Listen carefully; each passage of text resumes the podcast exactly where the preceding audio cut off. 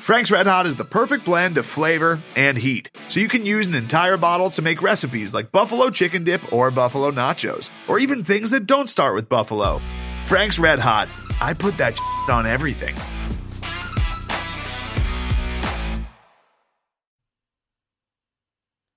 Hey, Craig. The football team's in Lewiston where it's hot as balls and there's not much to do but hang out by the pool. Belly flops all day. so our our listeners obviously won't know this, but this is our second take on this because we had a little technical issues. But I got to admit, um, "Hot as Balls" made me laugh genuinely, even the second time. Yeah, I was gonna say it was hundred degrees, but I was like, "Hot as balls" is better. Yeah, no, "Hot as Balls" is definitely better. Yeah, especially after Mike Leach talking about his affinity for cargo shorts. Did you see that, by the way? Yeah, Let's. Oh my god. We'll get into that. yeah, sure. we'll, t- we'll. Yeah, that's right.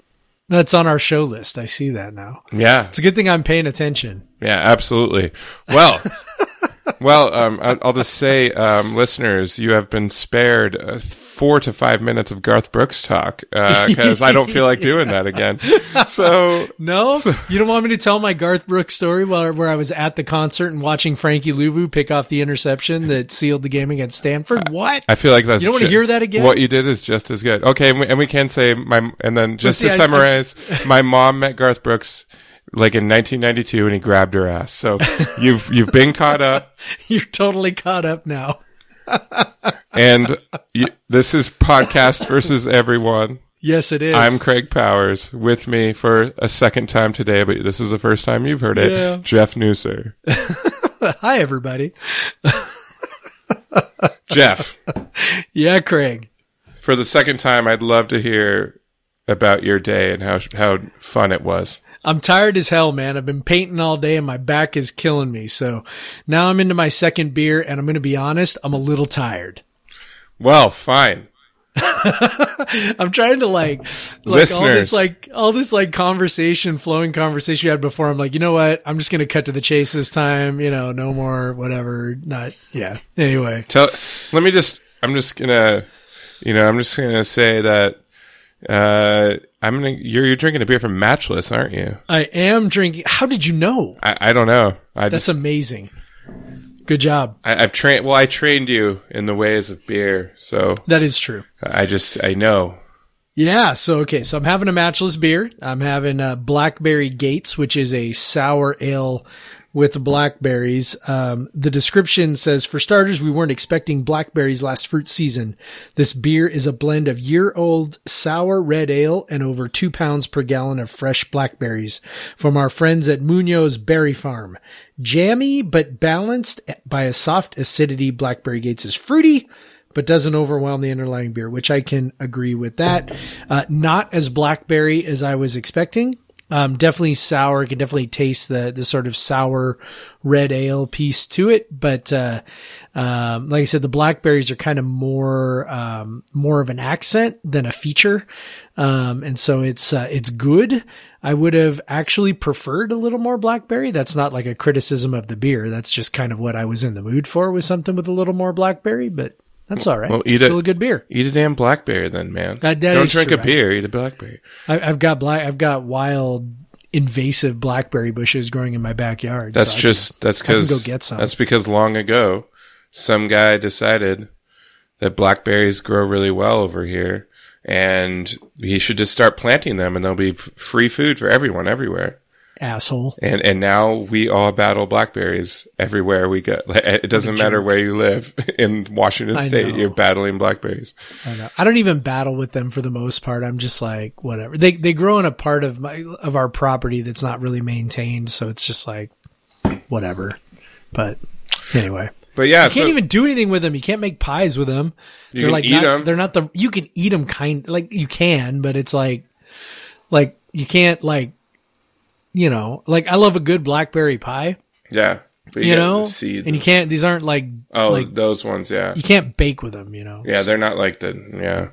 No. Anyway. So it's an, an interesting note that uh, you pointed out in the beer that you didn't the first time we did this is that I know. It, it has a red ale base, like a red sour base. Yes. Um, so that's uh, it's interesting because I, I that I, I'm sure I've seen that beer and I passed on and because I typically pass on red sour bases and dark sour bases because I, t- I tend to find them a little more uh, vinegary. Um, and I don't really like that in my sours as much. Um, you know, like it's more like the Flanders red style. Yes. This is not really, not really my favorite. Definitely not on, on my top styles of Yeah. beer. Um, and I do, I do like a, a Flanders red. I think I had a, a really good one from uh, Freem Brewery. Yeah. Brewers. Um, I liked theirs. It was good. And so, yeah, that, that was when I first started, um, drinking it. I couldn't really put my finger on, on that flavor. And then I was just kind of like, okay, well, this is kind of weird. And when I poured it also, it's very dark. yeah. Um, it, it looks more, I'm trying to think of a good way to, it almost looks kind of cola colored. If, if, if that makes sense, like it almost looks like a Coke yeah. kind of color. Um, yeah. So, like I said, the the blueberry or the blackberry, excuse me, are, are just you know kind of more of an accent to get um, just a little bit of a of a flavor hint to the um, to the to the red ale underneath. Yep. Matchless, good brewery. Yeah. down there in Tumwater. Um, yeah. So, uh, they, uh, they, I, they have two head brewers. Uh, one guy came from Three Magnets, and he he he would have made the beer that you're drinking now. That's Pat, and um, the the other brewer Aaron brews a lot of the stuff you get in cans, uh, the IPAs and and uh, stuff. And he came down from Chainline, so they have a they have a really good lineup there, and their beer shows it definitely. Yeah, Quality I've got beverages. a couple more got a couple more uh, bottles from them sitting in the fridge that I picked up while I was down there. So Very good. Um, so I, uh, part of the reason I was singing country music today is because I was back home in Yakima this past weekend, um, visiting family, show, you know, showing off the bee. Always gotta, you know, give, give the grandparents time with bee. Um, but, uh, oh yeah, but uh, you know, it other things I do when I go back to Yakima is you know drink beer. Uh, but and there's actually quite a few breweries in Yakima now, and so um, uh, I went to Wandering Hop Brewing with my dad. Uh, we had some beers, and I picked up a crowler of Not of This World. Um, it's a hazy IPA brewed with Galaxy. Um, usually, when a brewer brewers like to uh, put uh, Galaxy in their beers, they like to give it this sort of space name. Um, inter- uh, interesting sidebar about that, um, Jeff. Of course, you're familiar with Space Dust. I am. So that is Elysian's now flagship beer, but it used to be this kind of one uh, once a year kind of seasonal, uh, kind of hard to find beer before they were bought by Anheuser Busch InBev. Um, so the reason Space Dust has its name is because it, the original recipe had Galaxy hops in it, uh, but Galaxy hops are definitely an expensive hop. They're from Australia. They're they're not easy to get. Um, not as easy to get in large quantities. So, uh, guess what AB InBev did? They said everyone likes this brand. So, but, so we want to have the brand. So they basically changed the recipe to take out the Galaxy hops. And so the namesake for Space Dust is no longer actually in the beer, um, which is, uh, pretty funny. Um, so uh, if you love Space Dust, I'm sorry to tell you, you are not drinking the original one, and most likely you're drinking it old uh, whenever you find it. Um, but uh, but yeah, so this is a Galaxy IPA, hazy. Um, Galaxy gives you these pineapple mango notes, very good stuff. Um, uh, I, this is well done. Uh, it's got light, you know, the, lightness, light light bitterness on the back end, very good aromatics. So it's definitely, you know, right up there. Um, Wandering Hop's been, uh, you know, they, they have a, they start out with just a half barrel system. Now they have a three and a half barrel system. So they're actually more of a, uh, like a brewer that can brew some beer to be sent out and stuff now. So one of uh, a few breweries that are coming up in Yakima that are, are are nice to pay attention to. Um, I'll have another one next week. I got a couple crowlers when I was out there. Um, they're definitely into the hazy IPAs, so it'll be another hazy next week. Um, but uh, but yeah, so yeah, Wandering Hop. If you're ever in Yakima, check them out. They're on 20th Street, and uh, yeah, uh, go Yakima. Next time, I just happen to be driving through Yakima. Hey, people do that. I know people who though. Like, like If you're going to Tri Cities from I was gonna say, what is Yakima on the way to? Tri Cities, I guess or maybe That's you're going to Yakima. Maybe you're going to get a Miners Burger. that that is true. You drive to Yakima, just Maybe you're going to go wine tasting. yeah, yeah, okay. which we All right. which we did some wine tasting on Saturday. Ooh, Yeah, you are highfalutin. I know. But B didn't taste any wine. Uh, B was back home with her grandma. she was Well, with her grandma, and the uh, the rest of the group partook in the wine. Expert parent move right there. Yes, of course. And then we also had gr- the B's grandpa was with us, and he was a designated driver. So, Oh boy, and if you go to. that is working the system right there. if you go to Portteus Wine, which Porter, Portteus Winery in uh, in Zillah, they have very good wine. Um, definitely one of my favorite ones in Yakima Valley. Um, and they have about twenty different wines that you can taste, and they'll just keep pouring them until you want, and they'll give you if you want to try the wines again because you've because you've tried twenty wines and you forgot which ones you like. Yeah, you can just have them, and that's where we really. That's where we really um, got that one. Yeah, like uh, I can't remember if I like that one. Will you pour that one for me again? Yeah, yeah, yeah, definitely. Sure. Oh, and then they also they also had a port a port to try. So you know you you end your tasting with a, a nice uh, port, and then you're uh, then I handed the keys over to uh, Amanda's dad, and and and we went on to the next one. Well done, sir. Well done. But yeah, so um, I, I think we uh, actually with I, I thought we were getting through this segment quick quicker this time, but I, I think I dragged on about wine a bit there, and now now we're now we're uh, we're back to the regular time. But um, yeah, Jeff. So it is fall camp, and it is it has been going. What are we on day four? Day five. Day five. Today's day five. Oh, Got practice reports from Theo. We got just right. so much stuff to, to dig into. Um, well, let's get through the boring football stuff before we talk about the fun stuff. But um, so far, um, I mean, a lot of the storylines uh, are pretty similar to uh, what we heard out of uh, spring camp. To be honest, um, you hear about Cassidy Woods and the inside. Um, you you uh, we even heard some uh, some some some rumblings about Clay Markoff, who uh, who who Uh-oh. who may who may or may not be getting more carries than you think. oh, oh! I'm panicking a little bit. Yeah, Should wait? Okay, so we should probably tell people. yeah, because that was a comment section. Because sure there are probably a lot of people who have no idea what we're talking about right now.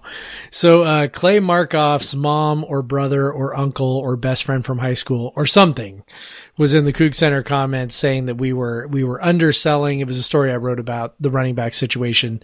Uh, we were underselling Clay. We were overlooking Clay Markoff.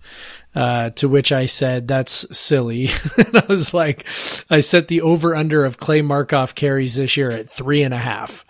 And the reason why I set it so low was because my assumption was that he would be, you know, at, at very best, the third running back.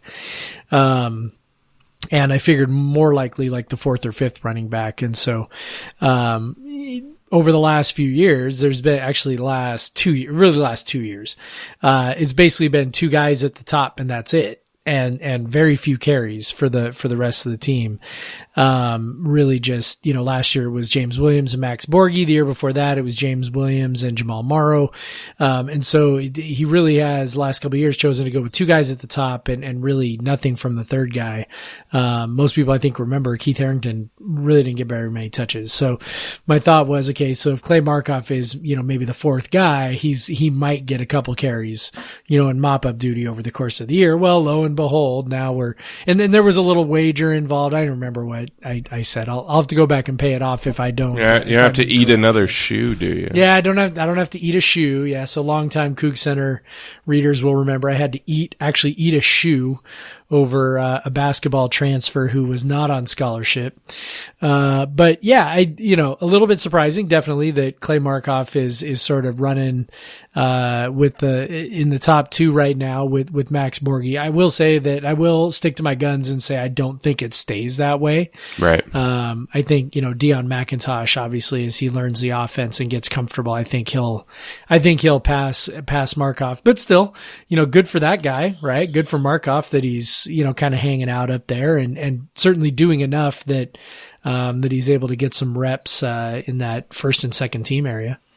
Um, another, yeah, definitely. Um, it- the running back spot will be be interesting to see if. Uh, I, I think, yeah, we'll see McIntosh and obviously uh, Max get most of the carries and McIntosh get Yeah. the next carries. Well, and I'll even say this: I saw a video yesterday with a couple of runs from McIntosh in it, and he looked very good. like he he made some moves. He had he did have one, you know, sort of touchdown. He had a touchdown run from five yards out, uh, which was good. But he had another one where he just sort of like ran off the right. It was like a like a right uh, run to the right and uh, made the first guy miss with a little kind of jump cut thing. And yeah, he looked really good. So I, I think you know I, I still believe he'll be the the second guy when all is said and done. But like I said, Clay Markoff, I'm not not trying to bag on the guy. Good for him, man.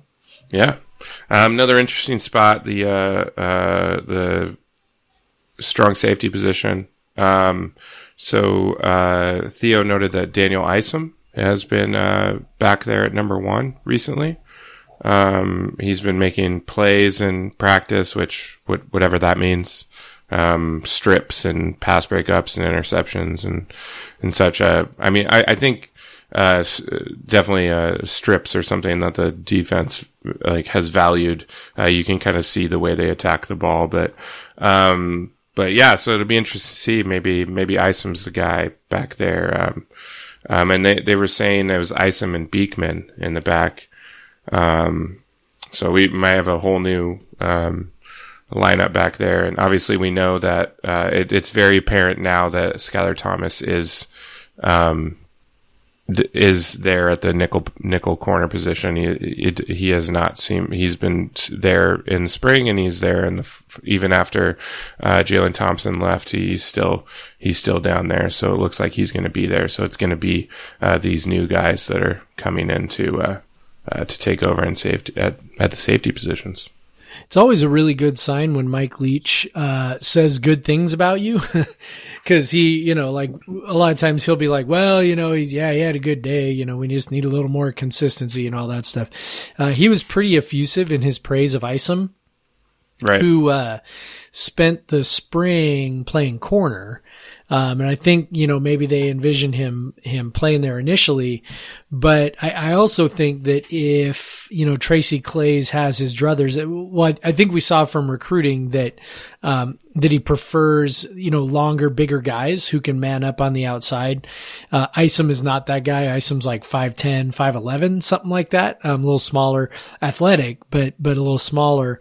Um, so I think the you know, it, it- they can get a, maybe feel like they can get away a little more with a with a safety who's a little undersized, which you know might seem sort of uh, odd to some people. But um, you know, Earl Thomas isn't that big of a guy. Not that Daniel Isom is Earl Thomas, but I think you catch catch the drift. Right, you right. can, you know, if you're rangy um, and you're good at playing the ball, um, you can get away with maybe being a little bit smaller at the safety position. And so, um, I think the idea there is that you know, yeah, they like Thomas at, at nickel, they like Beekman uh, at that free safety spot. You know, that's where they had him all spring. He ran with the ones next to Jalen Thompson all spring. Uh, Isom was running with the ones all spring at the at uh, at corner, and then uh, they had that need at safety. So they thought, you know, well, let's try him out at safety. And I think they've been. It's almost like with Leach, you can almost hear a little bit of excitement, uh, feeling good about what Isom can do, his range, um, his tenacity at safety.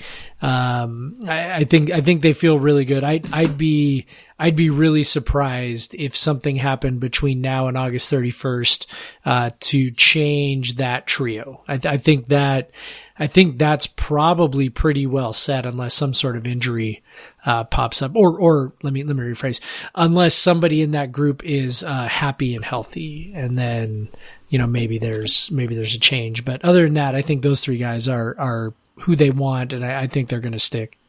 Well, speaking of happy and healthy, uh, Jamire Calvin is still not practicing. I am not okay with this, by the way. yeah. Um, yeah. He was in a boot in the spring, and he's still in a boot now. Yeah, now because you're looking at your uh, your your first team Y is Brandon Yeah. is, in, it, Brandon Arconado and Cassidy Woods.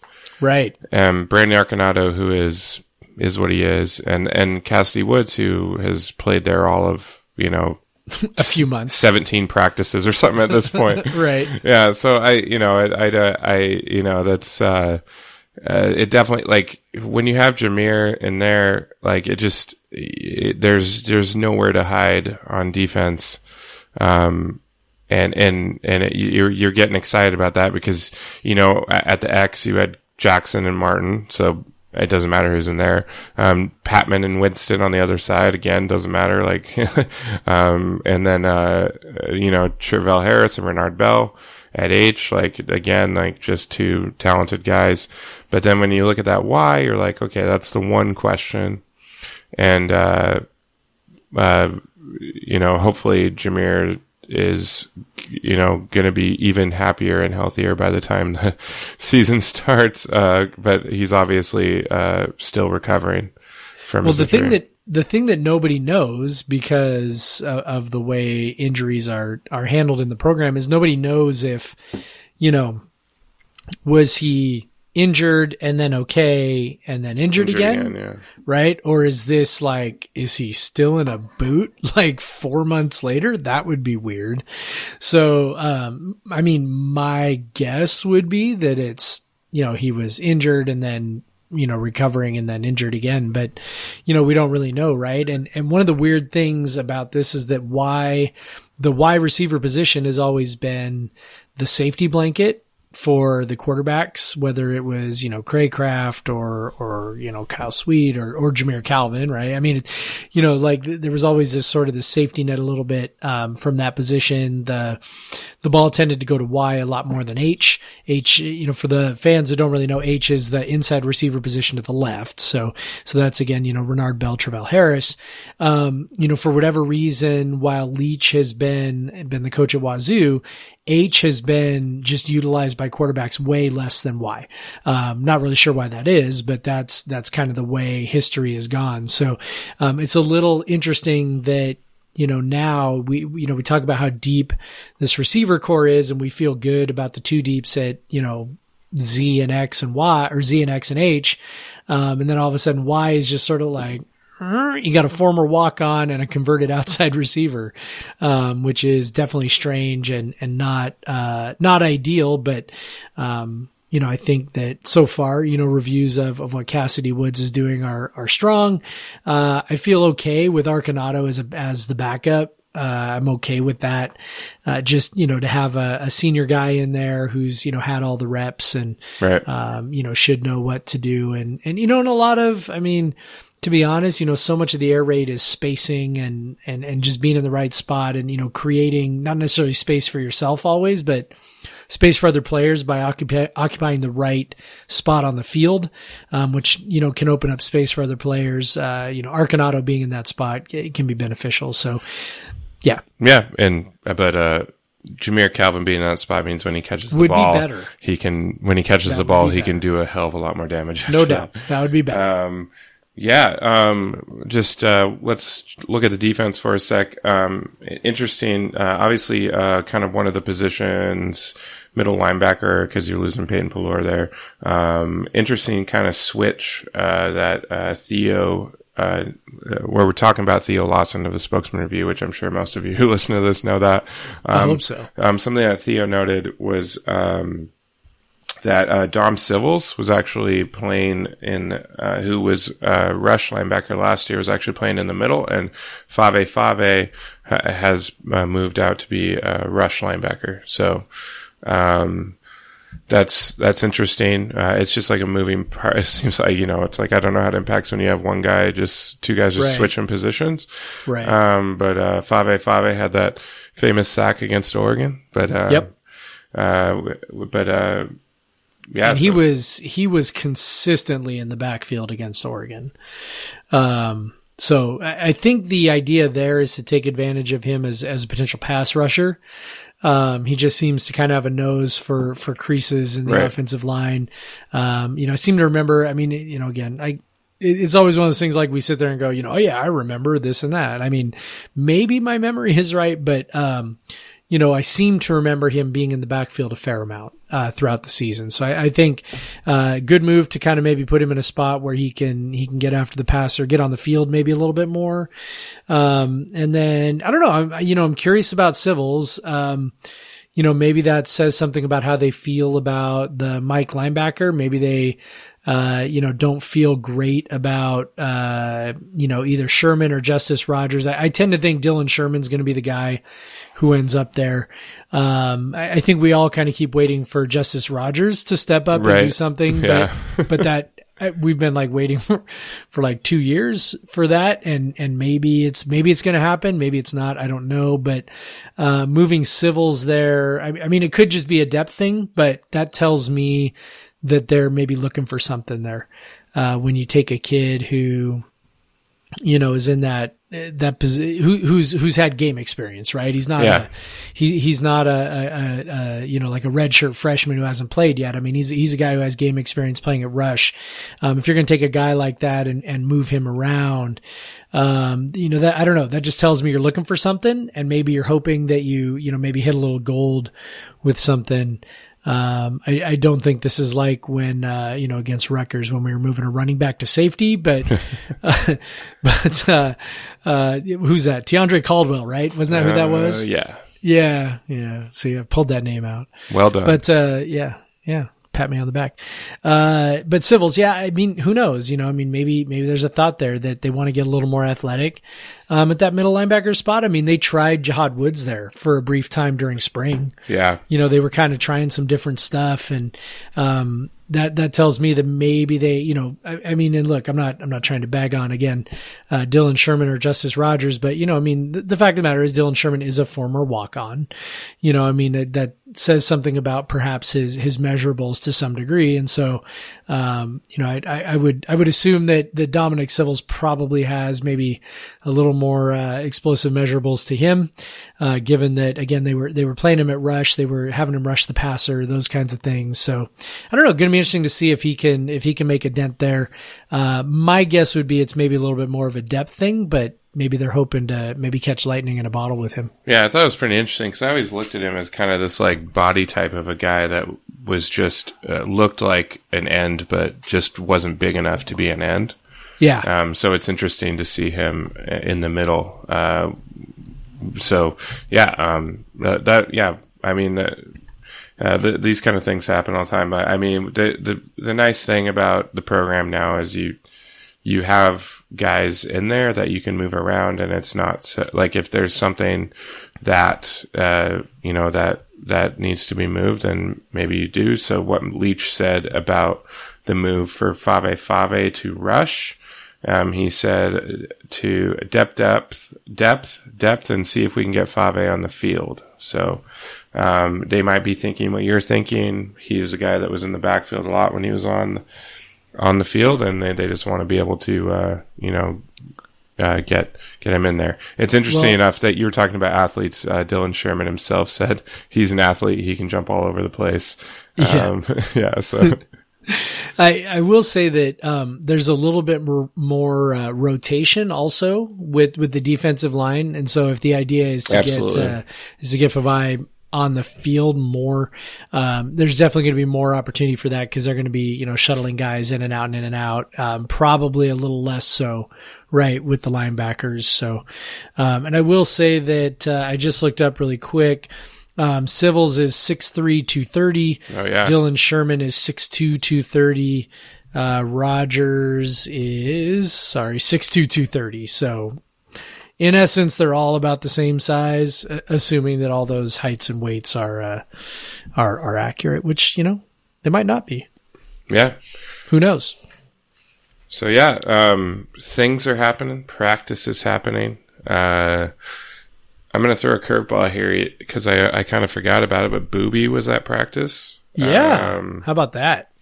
you know that it, it kind of shows that maybe um, people who think there are rifts between certain humans that are just on the outside are don't really know what they're talking about. Yeah. because obviously um, Booby was there with Leach and chatting him up, and um, obviously still feels a connection to the program. He's he's hit some tough times uh, being cut by the Chiefs, but um, I, I encourage you to uh, read the of all places Bleacher Report article Yes. um, on uh, Booby. Uh, it's uh, it's an excellent piece. It's not uh, a happy, super happy piece no, it's not. but um, it'll it th- it brings up a lot of um, important factors and, and some things that maybe you wouldn't think about um, in terms in terms.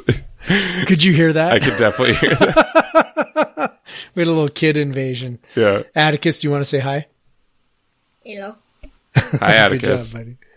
seriously, it's I know, really you- gonna come. Your tooth is out, very there's like loose. a- okay. There's like a little crack where it's gonna pull out of the of the two Okay. tooth connectors. Okay, it's good job. actually getting 100 percent. It's a high quality podcast here. Good job, buddy.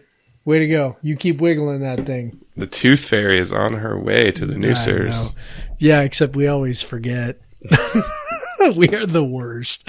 We're like, kids wake up the next morning, the tooth fairy didn't come. And we're like, oh man, that tooth fairy's a real bitch. Oh my gosh. Like, man, I can't believe she didn't come. What, e- what is even going? Yeah, anyway, so I don't know. We make, I don't know. Sarah's really good at making up excuses. She does a great job. But anyway, back to what we were talking about. Uh, yeah. So you know, yeah, read that booby story. Um, Yeah. a lot of interesting. You know, talking about um, uh, sort of a learning disability that he has and how that has kind of impacted the way he uh, Yeah. he uh, learns football plays and everything. And you know, you didn't think about it. You, you think like his his playing style, his athleticism, his ability to catch the ball makes him a perfect fit for the Chiefs, but also they have this um, insanely large playbook and. Uh, you know, it's, it's a, he said, you know, he, something he mentioned is that like, it's just, he, what he had in high school and what he had in, in college. You know, obviously Mike Leach's playbook is on a piece of paper.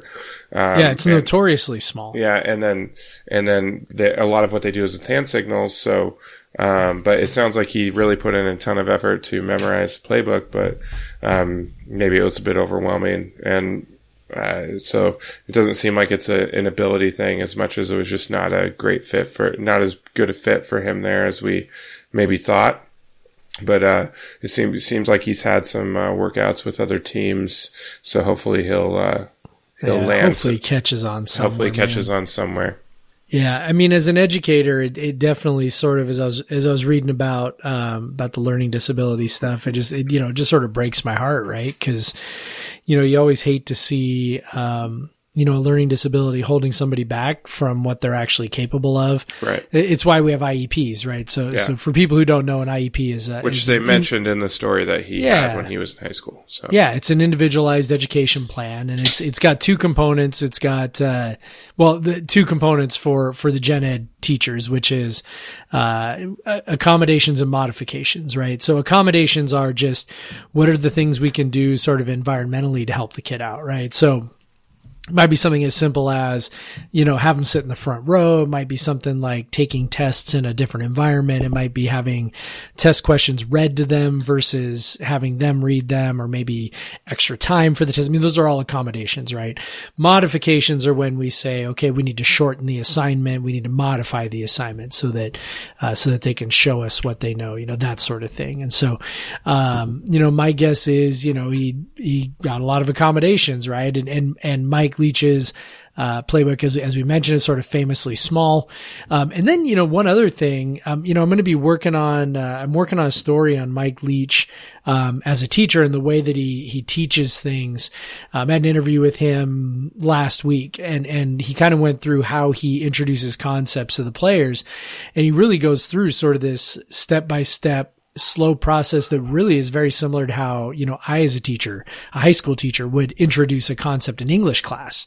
You know, so he talks about how like, hey, you know, so we, we draw it up on the board, you know, how we want them to do it, right? And then we talk them through and we talk about everybody's responsibilities. And then we show them some, some film of how we expect the play to be run and what we want it to look like. And this is just also, by the way, this is just the basic base part of the play, right? Cause a lot of these plays, almost all these plays have like, you know, literally almost, you know, an infinite number of tweaks that Right. they can make to them with formation or whatever, um, in order to modify them. But the base play, so they start with the base play, they do that. And then they go out to the practice field, they walk it through, you know, then they actually run it, you know, and so it's like, there's like five steps to this thing where like you, at, at every stage, you're able to maybe digest a little bit, ask questions, you know, for them to make sure everybody's got it, you know, all that kind of stuff. Um, you know, the NFL is, is sort of, you know, again, notorious for uh, these huge, massive playbooks, right? And you've got to learn, you know, literally hundreds of, of plays. Now, once you've been in it for a while, you start to pick some of that stuff up. But if you're not quite ready for that, um, and you don't have, you know, really good strategies for picking it up, uh, then yeah, you're gonna, you're gonna have a really tough go of it. And that's the part that sort of broke my heart about what I was reading in that story. I was just like, you know, it's here you got a guy who's obviously talented enough, you know, to play in the NFL, uh, but he's being held back by the fact that he can't maybe pick up the playbook as quick as as he should be. And you know, and who knows if that was everything? You know, obviously that's his story, so who knows if that's you know everything there is to the story. But if it is, um, you know, it certainly wouldn't shock me if if it was because.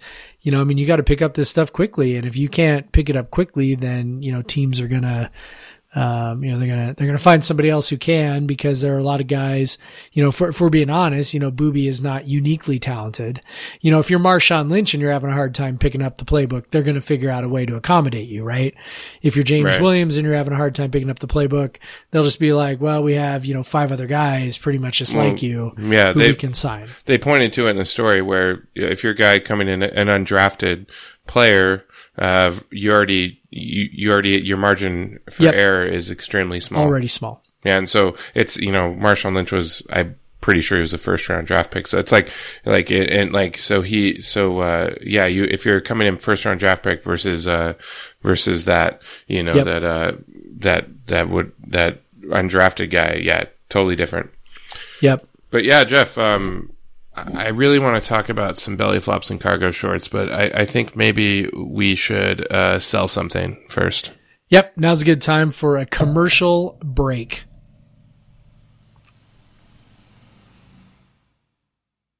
And we're back. Whew. Whew. That was good. Man, I I'm already subscribed. Yeah. How, well, how do you know? How do you- what if it wasn't a podcast ad? I'm subscribed to whatever it is. Whatever it is, I, I want it. I want it. I mean, almost everything's a subscription now. Everything is as a service. That is You true. can you can subscribe to your razors. You, You can, can sub- subscribe to the subscription. You can subscribe to your food. You can subscribe to That everything, to your clothes, to your razors, your cl- everything. You can go on Amazon and like just sign up for everything to be delivered monthly, and you never have Yeah. to like you. Do, you don't have to think about anything really if you don't want to. Okay, so before we get to Leach and his belly flops and cargo shorts, w- like, are you subscribed to anything strange or anything uh, like out of the ordinary? No, No, I I did subscribe to razors once, back before I had a large beard, and I was like, yeah, I'll subscribe to razors. That sounds like a good deal. It was it was uh, by the way, it was Harry's, yes, and they were good by the way. These were good razors. I'm not paid for this. Harry's is not a sponsor of the show. Harry's does sponsor podcasts a lot though, They so kind of keep that in your keep that We in your pocket, man. Don't don't do give that away for free. Yeah, that's true. I, I'm just saying, hey, if Dollar Shave Club wants to call up, I, I mean, I'm not saying no. I do I- need to shave I- my neck saw- from time to time. I saw I, it was either Harry's or Dollar Shave Club. I was was driving in Seattle the other day, and and and and this was their billboard. It, it said, "Does this miss mustache make me look gay?" Good. I was like, wait a second, where is this going? it just says good. or perfect. Oh, it says something perfect. like that. Like yeah, it's That's like, awesome. I was like, I all right, that. that's funny. yeah, because that could have gone south in a hurry. Mm-hmm. oh, mercy. All right, man. All right, Um, let, us talk about someone who doesn't have a mustache. yeah, I don't think Leach would ever grow a mustache. Yeah. Don't. But- do you think he subscribes to Harry's? I He seems like a very uh I, I Leach probably has a very particular place that he gets his razors, and it, and it could. See, I disagree. I disagree. Like I think I think he's a guy who's just like whatever. I don't know. I- I, I feel don't like he'd he have a strong opinion on it. I I got to ask him about that. Yeah, So you guys are best friends now. Come on. Yeah, that's true. I do have his phone number. Yeah. Just text text him right now. We want live right answers now. on the podcast. Hey, what Mike. razors do you use? I gotta know. Do are you particular about your razors? I'll bet. Okay, so so if I ever get a chance to ask him this question, here's my predicted response. It's whatever his wife buys for him. yeah, that's actually that's true. That's easy. I bet. I'll bet 100% he'll say, "Ah, "I don't know. I think uh, I don't know. Sharon buys something, and and I, I I just use whatever Sharon buys for me. But I'll bet that's what. but we with need a cough. But, There's got to be a cough in there too. but we do know two things that that he does believe in. And one is that he does not believe in polyester shorts. He does not. And Believe. two, he he is a big fan of cargo shorts, which uh, we anyone would know from looking at him. That is true. Yes. Um, but let's go back to the polyester shorts. Um, what did he say? He said he doesn't like to wear them because his Oh dear. I'm looking up the quote right now. his well, he was talking about his package, but the way he put it was still hilarious. Um, Okay, he says he says uh, I don't understand those. He's talking about uh, the nylon shorts, right? Like like gym shorts or whatever. Mm-hmm. He says I don't understand those. You jog around and your stuff flaps all over the place. I've never his liked stuff. those. But okay, so Mike apparently also does not wear underwear. Like that's what I'm gathering from I this. guess. I like, what- guess. have you ever heard of boxer briefs, man? You can you can just wear boxer. like like you can wear underwear while you're wearing those uh, those gym shorts. I mean, so- like all of his players are probably wearing compression shorts constantly underneath everything they're wearing. Yeah. Like, and he probably can get those for free. I don't like, you know, you, you Although, I mean, maybe maybe stuff is he's talking about, you know, like your phone or your keys. he could be, but uh, It could be. I didn't. I've seen the video. I didn't get that. in Kent, I, I didn't. I, but but uh, but yeah. Uh, But if if we are talking about his preferred shorts, that would make sense. right. Cargo shirts are That's right. notorious. You put your wallet. You put your wallet down in the cargo pocket. Yeah, and everything. Right. You put so everything down. There. you're just kind of being drugged down, like around. Everything's kind of your balance has been shifted down to your your knees. It helps you, you know, stay low when you're They're walking extremely about. practical. Mike Leach is nothing if not a practical man. I don't know. So I haven't worn cargo pants since I was probably in high school, because I think they had already maybe in college. I. Yeah, probably in college. right. But I just remember if there was something in those car in the if you actually so I would usually still keep keep stuff in the normal pockets because if you put something in that cargo pocket, you're digging. It's like a it's like a woman's purse. That is true. You're just like digging around, like ah shit, where did that go? I know I put it in there. oh, there's a there's a half eaten cookie down here. What the-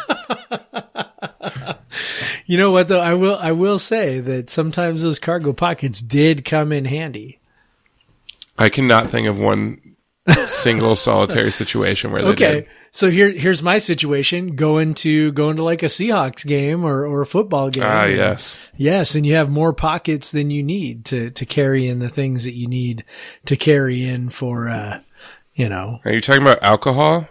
I, who would who would carry in illicit alcohol into a football game, Craig? Not one, not a coog, not a, No, not any, not, not any me. cougs. Not you.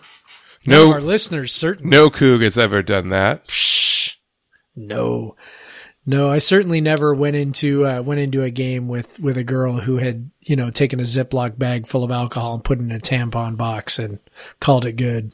Yes. Nope, that had never happened before. Yes, girls, the MVPs of alcohol bringing in the student section. Dude, girls are the MVPs of everything. Let's just be honest. Let's be honest.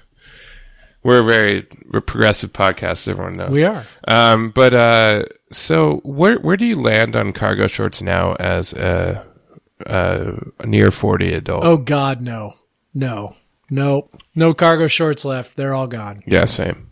No, I don't. Those. Where where does one even find cargo shorts at this point? Well, Leach says that people just give them to him now, like his. Because like, how many people are still wearing them? Like, probably the cargo short makers are like, we got to get that guy. yeah, That guy's on TV like All the all, the, time. He's always wearing. Car- it, it's it's That's fantastic. Like he's always wearing the cargo shorts.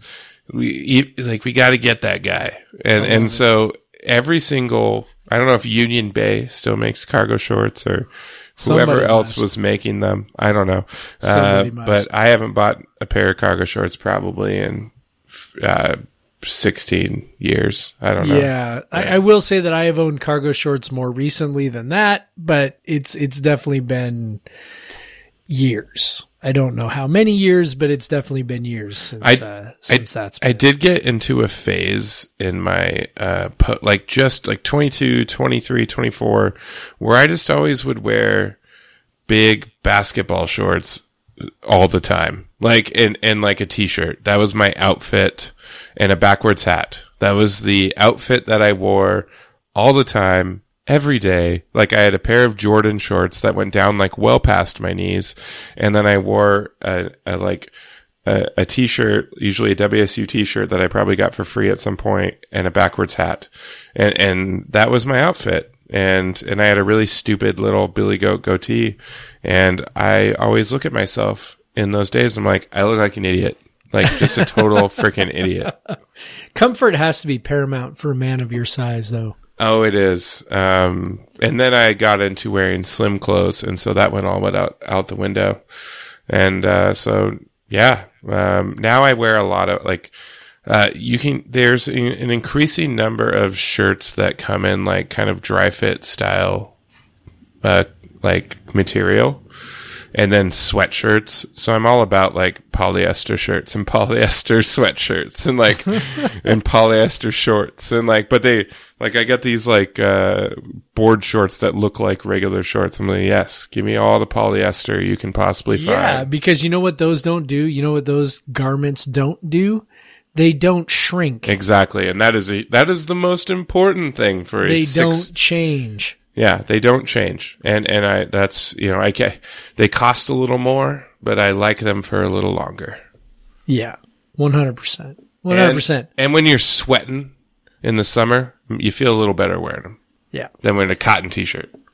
Now, speaking of board shorts, I don't know Ah. that Mike Leach was wearing board shorts when he was. So the team took a trip to the swimming pool, and uh, Coach Oh. Leach was encouraged uh, to to do something for the team. And uh, Well, if you've seen the other clips, like I, I follow them, the Instagram stories, everyone was doing belly. Like you, you saw, you know, Liam Ryan and and uh, Lamont McDougle well, out there. of course, I mean, when you are that size, a belly flop is like If if you're not belly flopping, if if you're not a, if you're an interior lineman and you're not belly flopping, then what are you doing with your life? I Like, mean, what are you even doing at the pool? Yeah, Yeah. Yeah. So Mike Leach got uh, got convinced to go do a belly flop and and you know, it was it was okay. it was okay. He kind of he he definitely He definitely chickened out just a he chickened out a little bit at the end because when I first saw it, I'm like, was he belly flopping? I don't know. Because honestly, it kind of makes it worse sometimes when you pull back at the end because then it, your face ends up hitting or like like your your like arm hits at this awkward angle. Like I don't know. Like you you just gotta full, go full out. You you can't by the way, out. I am not I I'm not here to like condemn Mike Leach for chickening out a little bit because I would 100% chicken out. Oh sure. Like I'm I am not a uh yeah. Like I, I'm not I'm not real good with pain. That's not something I'm real good with. So, so yeah, I, I thought it was good. Like, like what, what would you rate the belly flop? Like, out of 10? Uh, like, like how many out of 10?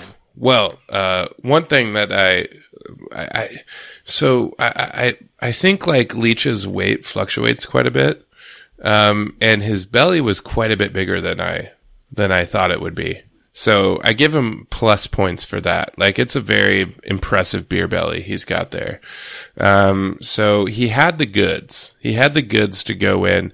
Uh, I, I got to give him like an eight. The splash was good, but not Splash that good. good. Yeah. Yeah, he kind of pulled in a little bit at the end. He didn't. He didn't full on like keep that you know, the kind of spread eagle like moat. like he didn't keep that spread eagle uh, position all the way down. Um, this should be in the Olympics, by the way. Like It I know- should. come on, we, I know we get the diving where you're supposed to make like no splash and like you just like are like a missile going in. No, no, no. Let's let's let's let's have just a low diving board belly flop competition, um, and only dudes who have beer bellies. No, no one, no skinny dudes. Yeah. But I- yeah, I'll give him. I'll give him an eight, uh, and I, I give him, you know, maybe even eight and a half. A little extra credit for doing this. Mike Leach is worth many millions of dollars. Mike Leach doesn't have to prove anything to anyone, uh, but he went up there and, and he uh, dropped a, a belly flop um, for team unity.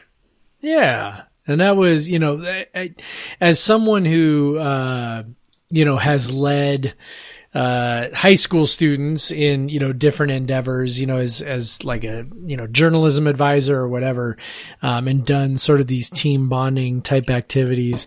Uh, nothing brings the, the team together quite like convincing the, uh, the person in charge, the, the adult to do something stupid. And so, uh, you know, you really have no choice but to sort of play along, and uh, and the more you play along, the better it is for everybody. And and uh, it, yeah, it's I, I think that you know it's become pretty clear over over the years that Mike Leach's players really, um, I don't know that they always understand him, but they definitely respect him Yep. uh, as a coach and, and as a person and and uh, you know they they they ha- definitely have an affinity for him and um, you know kind of you know something I find kind of interesting is kind of the longer he's around um, the more we kind of get like little glimpses into that with him Right. um, you know, he was so aloof, you know, for the first, you know, however many years. Um, and, you know, and I don't know how long he's going to stay here, but, but I do know that, um, after the first few years, you know, it was just sort of like, man, you know, who is this guy? And he's so just standoffish and, you know, whatever.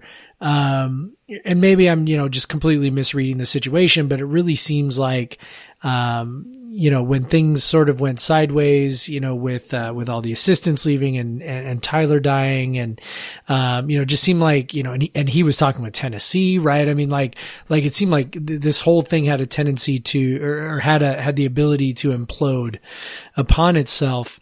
Um, you know, it seems like last year just really energized everybody and, and really kind of, uh, you know, put the program and put him in a position where it was like, yeah, you know, this is good and comfortable. And he kind of seems to have maybe loosened up just a tiny bit, uh, because of it. And so, like I said, you know, the longer he's around, the more I think we get, um, just these glimpses into what it is that makes people who are close to him, uh, feel like you know that that he's a good dude and and and an excellent leader. And um, I think it's just little stuff like this that that really goes a long way you know as, and, and like I said as someone who's kind of been in that position uh, for me it's with you know high school kids. But you know for him it's it's about the same you know right? Age difference. Right. um, you know that stuff goes a long way. And uh, and and you know you're the, the people you're trying to lead really they, they appreciate that kind of stuff when you you kind of get in the mud with them and, and goof around a little bit Right. Yeah, and I actually have a a, a funny story about this. Uh, as you know, Jeff, and the readers might not know, um, at one point when I lived in Tennessee, I worked at a group home. And, uh, and so one, w- during the summer, we would take the kids on outings, you know, like we, we take them to the water park or take them to more boring places. Uh, one of the, one of the trips was to a ropes course. And, um, I am deathly afraid of heights. They terrify me.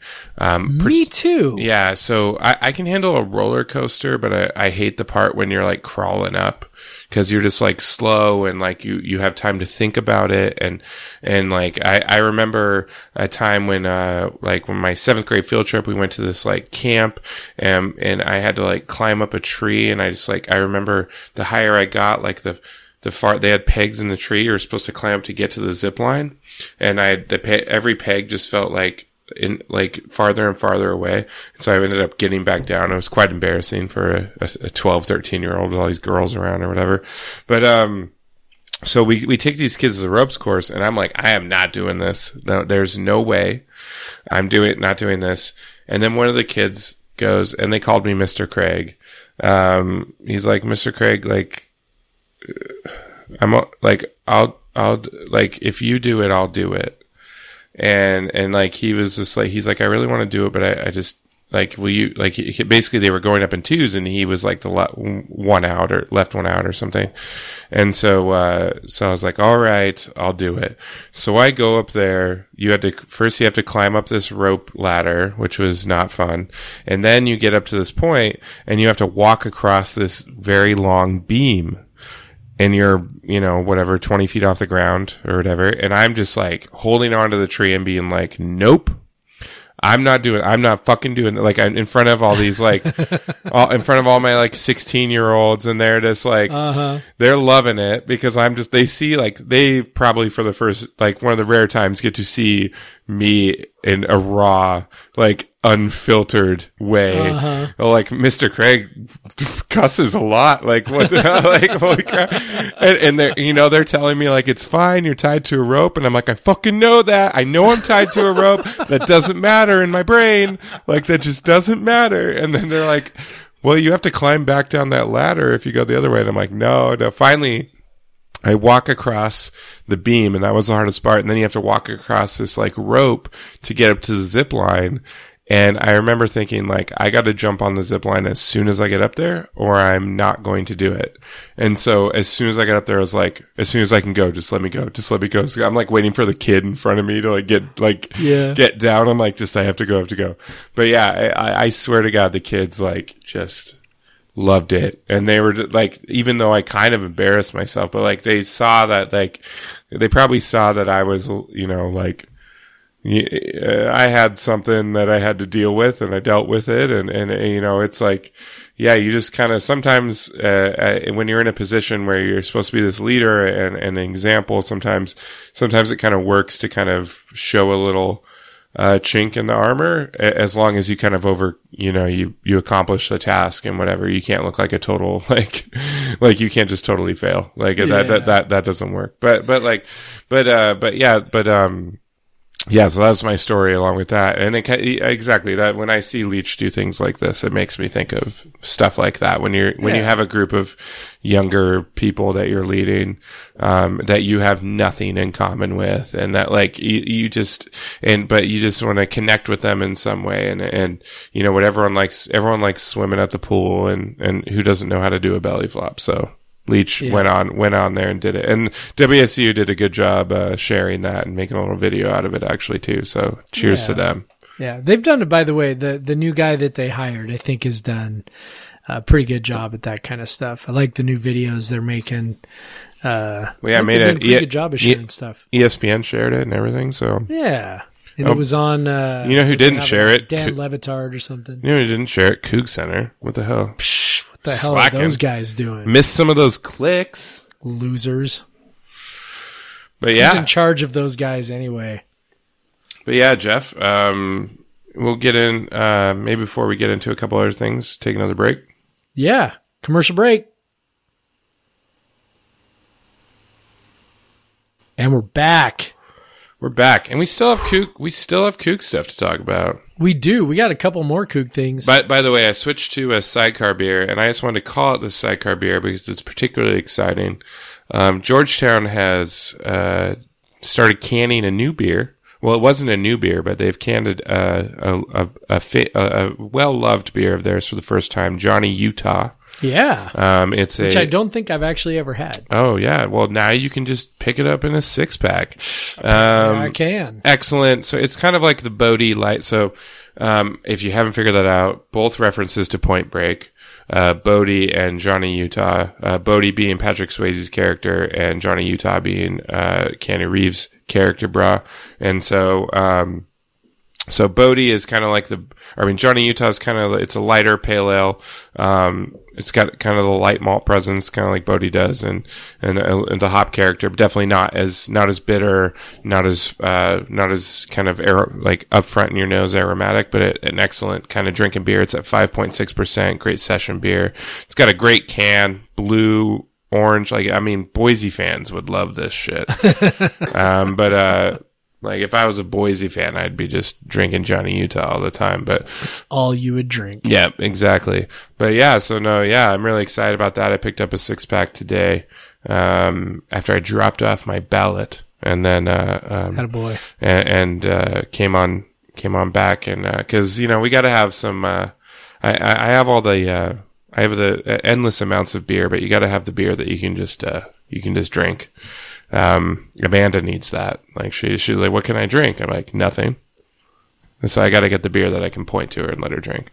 but anyways, um, two so odds and ends here with the Cougs. Uh, this is our new segment, Cougs odds and ends. No, it's not. Um, but um, so uh, Ahmed Ali is officially left the program. So he had entered the transfer portal. Uh, didn't seem to work out very well for him. Uh, came back to the roster and now is gone. Um, reported by Theo Lawson. Um, so yeah, Jeff, uh, we've talked about Ahmed Ali quite a bit, uh, where he fits with Kyle Smith and where he doesn't fit with Kyle Smith. So Yeah.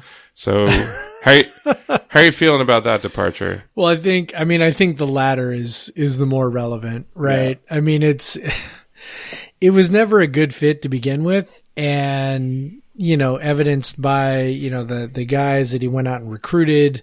Um, you know basically it's never a great situation when you're coming back for your senior year and the coach went out and recruited like three guys who play your position. Right. you know?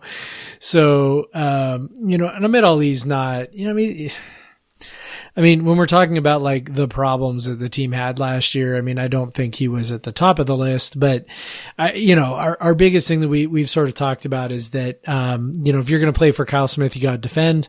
Um, Ahmed Ali was probably the worst defender on the team last year. Yep. Um, not just in terms I think of, Ahmed Ali was highly indicative of what Ernie Kent valued in a player. Right. You know, if you can score a little, he'll, he, you know, who cares if you can play any defense?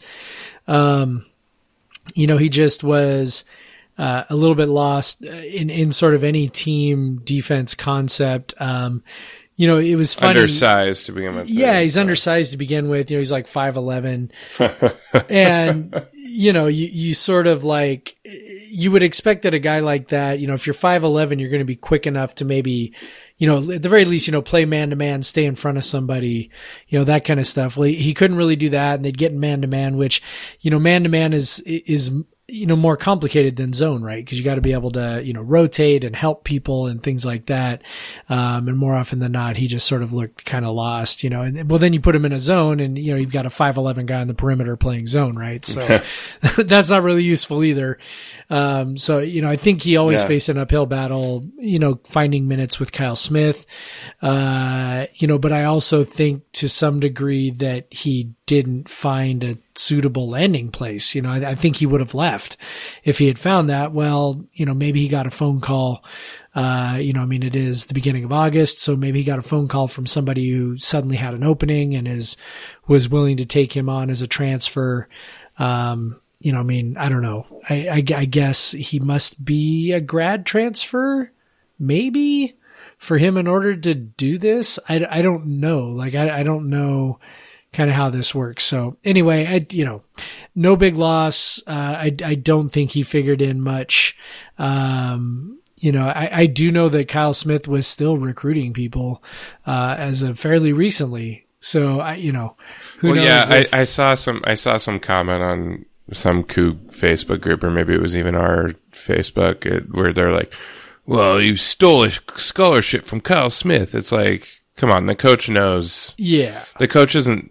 The coach is, has options. Like he, like he'd already tried to leave and it didn't work out. And, and it wasn't, it wasn't like with Jeff Pollard where he obviously was actively recruiting him to come back. Like Right. it, it was, you know, he, I really, yeah, I really don't think Smith, like I'm sure that Smith kind of laid it out for him. Like this is what you got to do. And I know. don't think it's his style to run people off. No. Um, and, and that may sound sort of, uh, you know, like, uh, like idealistic, you know, that, oh, you know, we have a coach who I don't think would run people off. I mean, I'm not, you know, I'm not going to say that Kyle Smith wouldn't do that, but he doesn't seem like the type who's going to, you know, run off half his roster because, um, you know, he didn't really do that. And so, you know, and I know there was a ton of turnover. So, you know, people might say he did, but I think for the most part, those guys all left for, you know, various reasons. And, and he said sort of over and over again, Hey, you know, anybody who's here, you know, you're welcome to stay and we'll,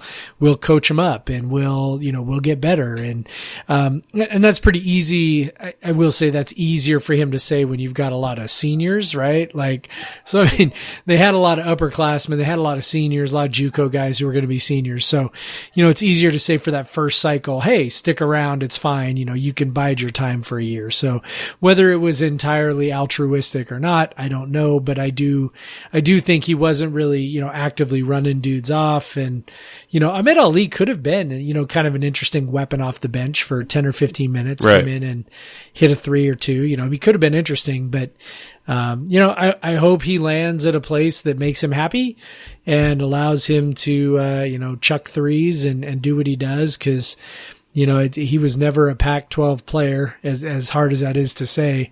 Um, at, at, at that kind of size, you better be very fast and very quick. Um, and probably strong also. And he was kind of none of those things. So, um, you know, at a, at a mid major level or a low major level, um, a lot of what he does might have more success. And so, you know, I hope he finds a place where he lands and he can, he can get the kind of minutes that he wants. Yeah, absolutely.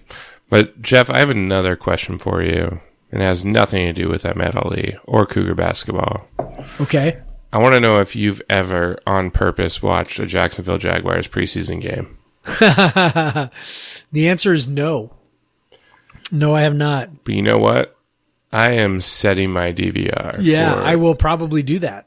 for 4:30 p.m. NFL Network on Thursday. Eight On eight, Thursday. eight eight.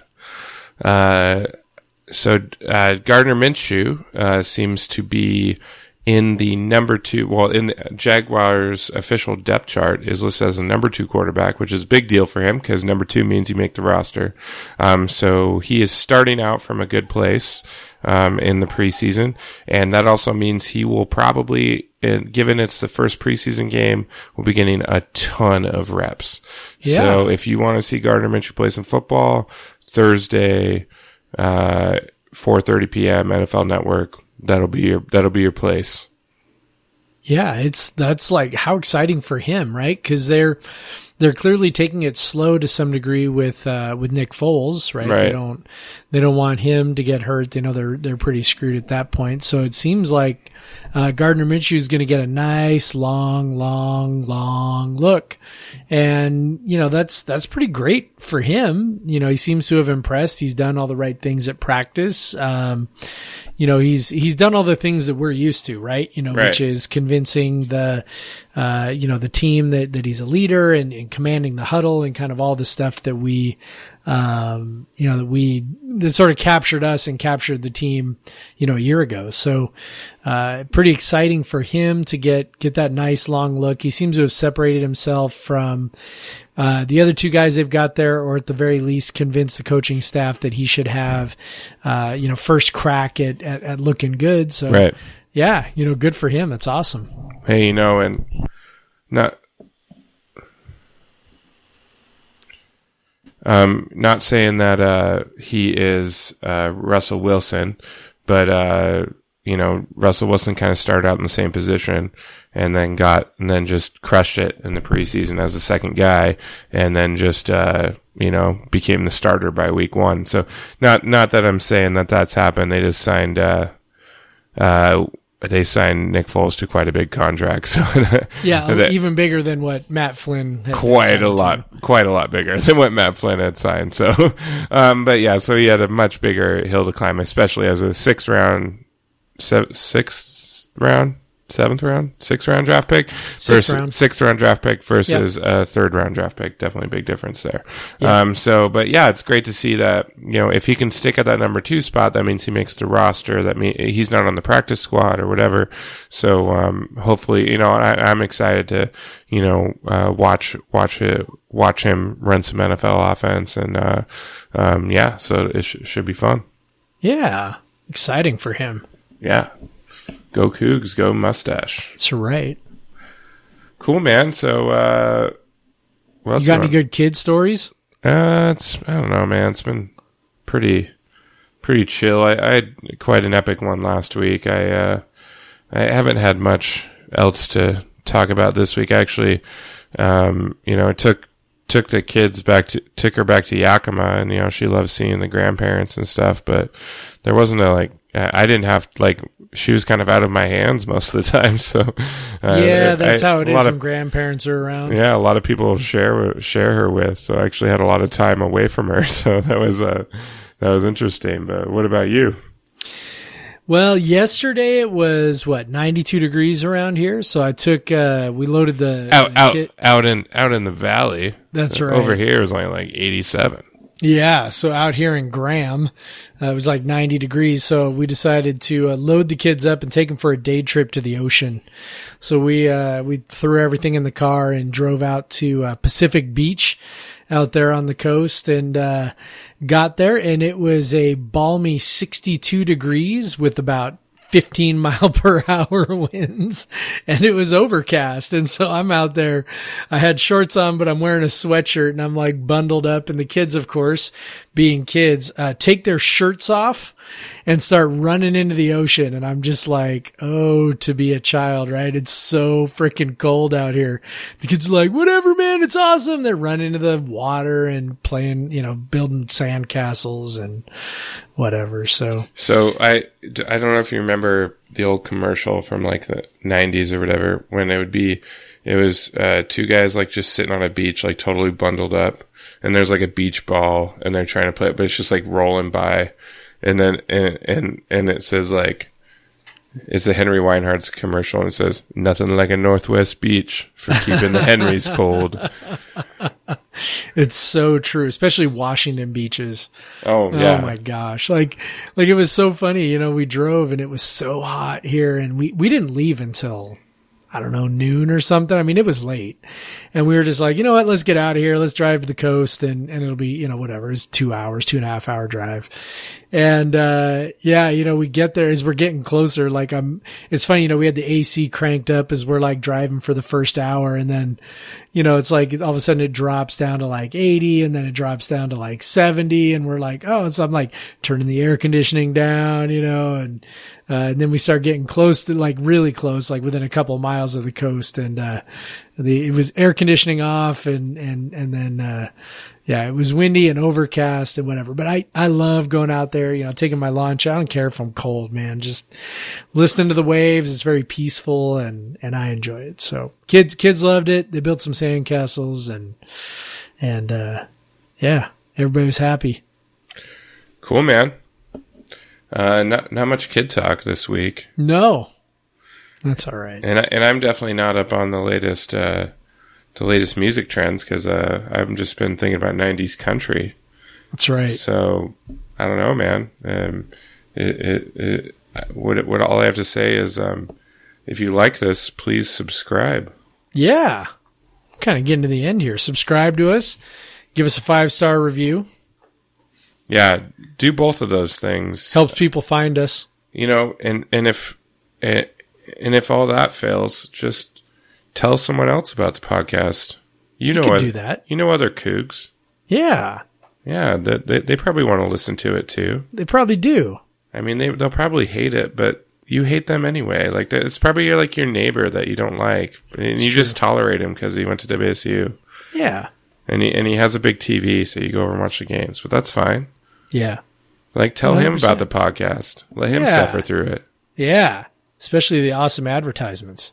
Yeah, Yeah. Yeah. They'll get another one after after it ends. And who the Yeah. heck who the heck sticks around for the post podcast advertisement? By the We way, could have we could have a whole conversation about that. we probably could. Um, have you? do you ever do that, Jeff? Oh, every time. I absolutely love listening to advertisements from our advertisers. Why do you ask? Me, me too. I just wanted to make sure we were on the Want to same make page. sure it was just it was both of us that were doing that. I certainly would never hit the skip. No. Well, skip to the next podcast Oh. button or skip thirty Goodness, seconds no. button. no. Who does that? I mean, I, Terrible I people, skip ahead to the ads because they're right. so exciting. That's right. All right. I think we're done. Yeah, pretty good. You know, hey, we're we're we're we're podcast best practices. Cut the time down here. That's right. All Go right, man. Craig. Go Cougs.